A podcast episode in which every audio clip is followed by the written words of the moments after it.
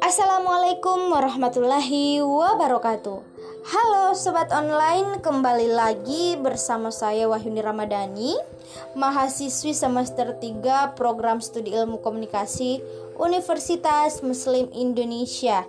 Saya di sini mengisi podcast Suara Kita Nah, sobat online sekalian, kali ini saya akan membahas tentang suatu problem yang mungkin semua anak pernah alami hal tersebut, yakni bullying atau yang kerap kita dengar sebagai perundungan.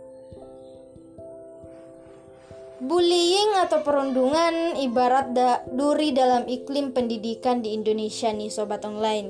Karena hampir setengah dari siswa di Indonesia mengaku pernah mengalami perundungan. Hasil ini didapat dari penilaian siswa internasional atau OECD Program for International Student Assessment pada tahun 2018 yang baru saja dirilis pada saat itu. Dan ini adalah data-data dari beberapa tahun lalu. Nggak kepikiran kalau kasus bullying pada tahun 2021 itu semakin meningkat nih sobat online. Penilaian bertaraf internasional ini dilakukan untuk mengetahui kemampuan siswa secara komprehensif, sekaligus iklim pendidikan di setiap negara anggota begitu teman-teman. Namun sangat mengkhawatirkan ketika kita mendatanya Ternyata angka bullying ini semakin meningkat sobat online karena sebanyak 40 41% siswa Indonesia dilaporkan pernah mengalami perundungan.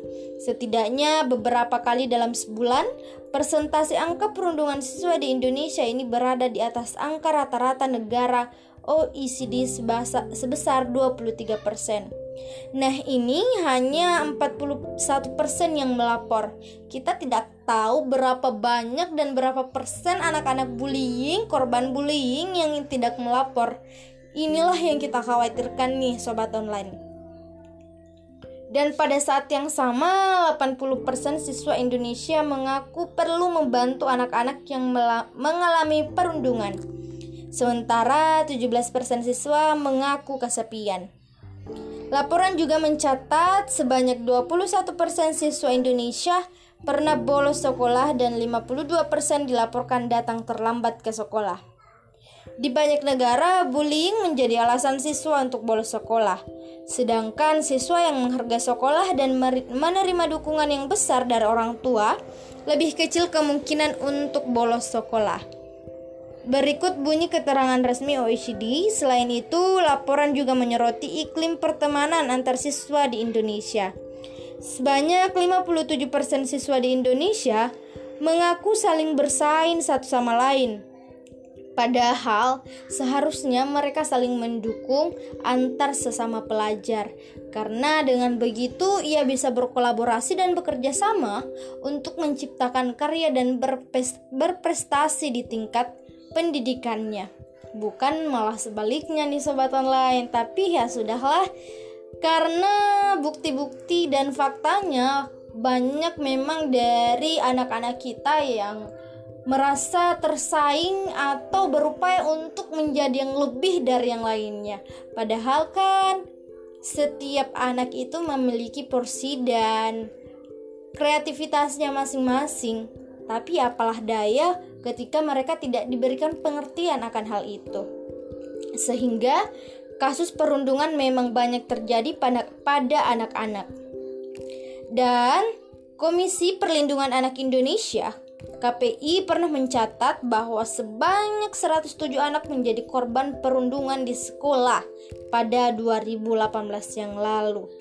Nah, itu kembali lagi saya tekankan pada tahun 2018. Bagaimana data-data bullying di tahun 2021? Dan ini kita sudah mau mengarah ke 2022. Akankah bullying terus berlanjut atau malah berhenti? Tapi kita berharapnya sih berhenti ya teman-teman Karena dampak yang ditimbulkan perundungan terjadi pada beberapa tingkat Perundungan dapat menurunkan motivasi seorang anak bersekolah, menghambat prestasi, meningkatkan agresivitas anak, hingga menimbulkan depresi. Jika tidak ditangani dengan baik, perundungan akan berpengaruh terhadap masa depan anak. Itu yang kita sama-sama khawatirkan nih.